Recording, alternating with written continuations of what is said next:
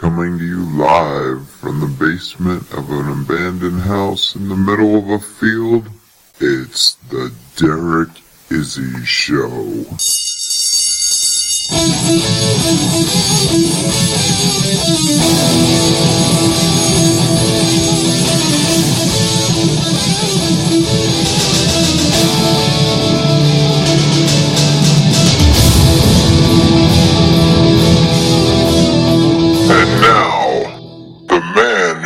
Making history his story, Derek Izzy.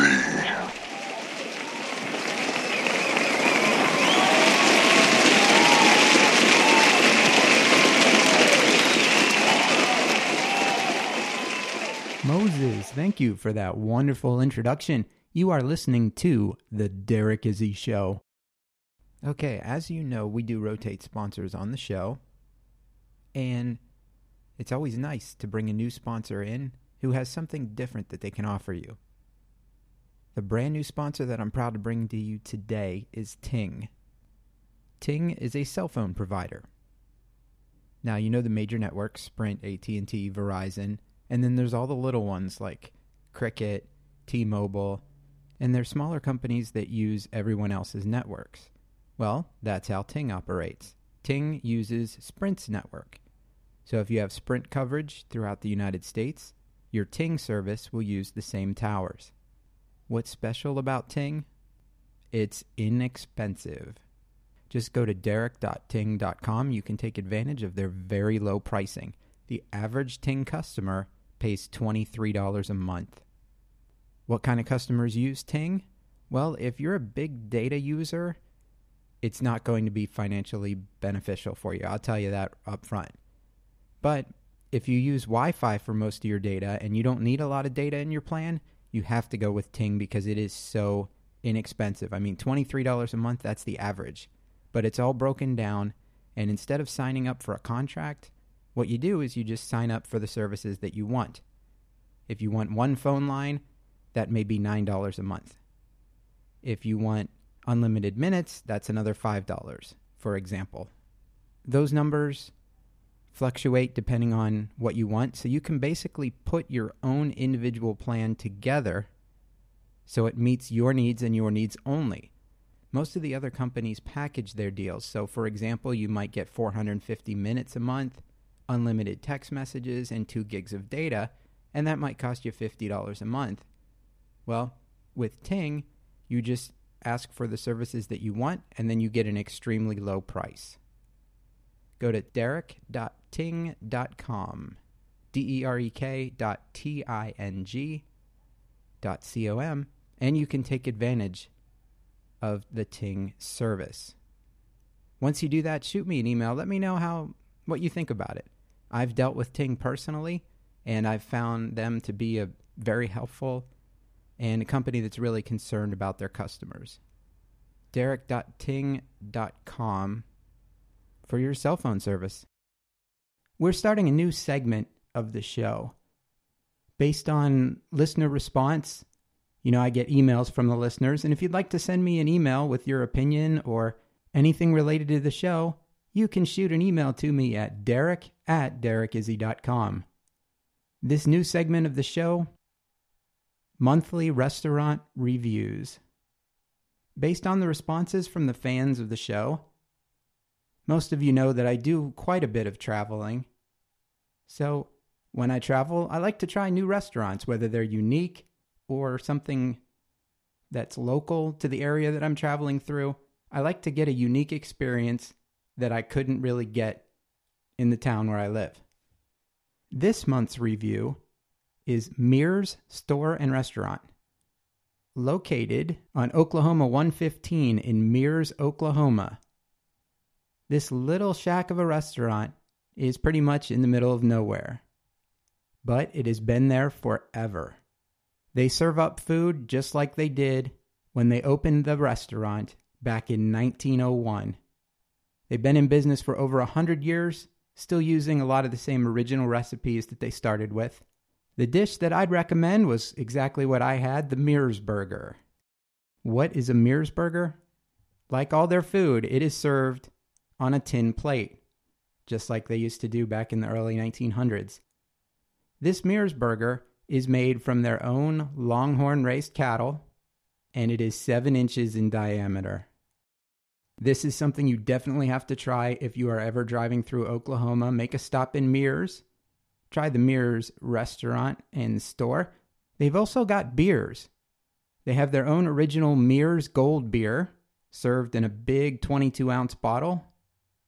Now, why do they serve it in a big, huge bottle like that? Because that's exactly what it takes to wash down that 7 inch Meers burger. While you're visiting the Meers store and restaurant, you will notice that there's initials and names of people carved into the wooden walls of this historic landmark. A very classic piece of history. Visit the Meers restaurant and store in Meers, Oklahoma. And now, the topic of today's podcast. As most of you know, the small town where I grew up is a little place called Chambersburg, Pennsylvania.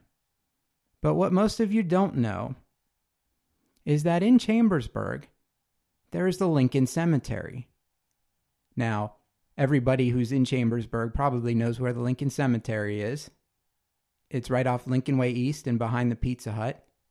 You can drive back there and take a quick tour through. It's not it's not a very large cemetery at all.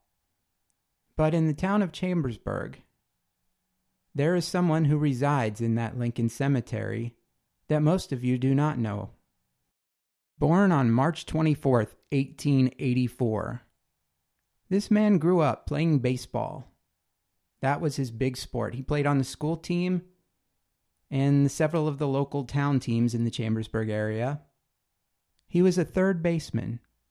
What is unique about him is his storied career that was rather average, but ended up as something very special and very little known. As he came up through the local teams and in the minor leagues, he had a chance to make his first debut in the majors back in 1905. During his debut, he played both games of a doubleheader. Within two years, he was the starting third baseman for Cincinnati. His batting average was rather lackluster in the 250s, and within a year he lost his starting position. An injury a year later dropped his average down even further. He was traded. Over the next several years, he was traded several times. He played a total of 13 seasons in the major leagues. During those 13 seasons, he grew to be a unique player and developed the reputation as one of the greatest third basemen to ever play the game. What made him unique? Well, it was his fielding technique. In an effort to catch the baseball without hurting his hand, he would knock the ball to the ground and then pick it up and make the throw to get the runner out. It was pretty unheard of at that time, but for him, his unusual technique seemed to work. A lifetime batting average in the 250s, mediocre, but his fielding technique is what separated him from the masses. In the year 1913, he was part of the three for five deal, which at the time made headlines across the country. St. Louis had traded him, a first baseman, and a pitcher to Pittsburgh in exchange for two infielders, two outfielders, and the pitcher, Hank Robinson. Plagued by injuries towards the end of his career, he ended up finishing out his 1914 season with some independent teams. He was then traded to Brooklyn. There's a picture online that shows him with a smashed nose and a very stoic face. Your basic baseball tough guy who had been through it all. During his career, he did, though, manage to make it to a World Series. His team ended up losing. In 1917, he was 33 years old, had been plagued by some injuries, and had one of his worst season batting averages ever in his career. He was then released. After the war, he came back and played some minor league ball in Chambersburg. Upon retiring from pro baseball, he bought some farmland and worked as a night watchman at Wilson College in Chambersburg. On March 20th, 1947, he passed away from heart disease. It's said that over a thousand people attended his memorial service at Henninger Field. Directly from the eulogy that was given at his service, he was our grand old man of baseball who started as a sandlotter and went to the top in baseball to become one of the greatest third basemen the game had known. Sporting Life magazine in 1912 said Mike Mowrey of the Cardinals doesn't get all the credit he deserves as a third baseman. If he isn't in the charm circle of the Cracker Jacks, he isn't so far enough outside that you could notice it. Later in 1916, from the same magazine, Mike Mowrey, the Brooklyn team the past season, had the best fielding third baseman in the National League. And while he did not boast of any 300 batting average, he was a corking, good, timely hitter, especially in the early part of the season. From a local farm boy to the major leagues, knocking baseballs out of the air with his glove, picking them up from the ground and making the throws to get the batters out.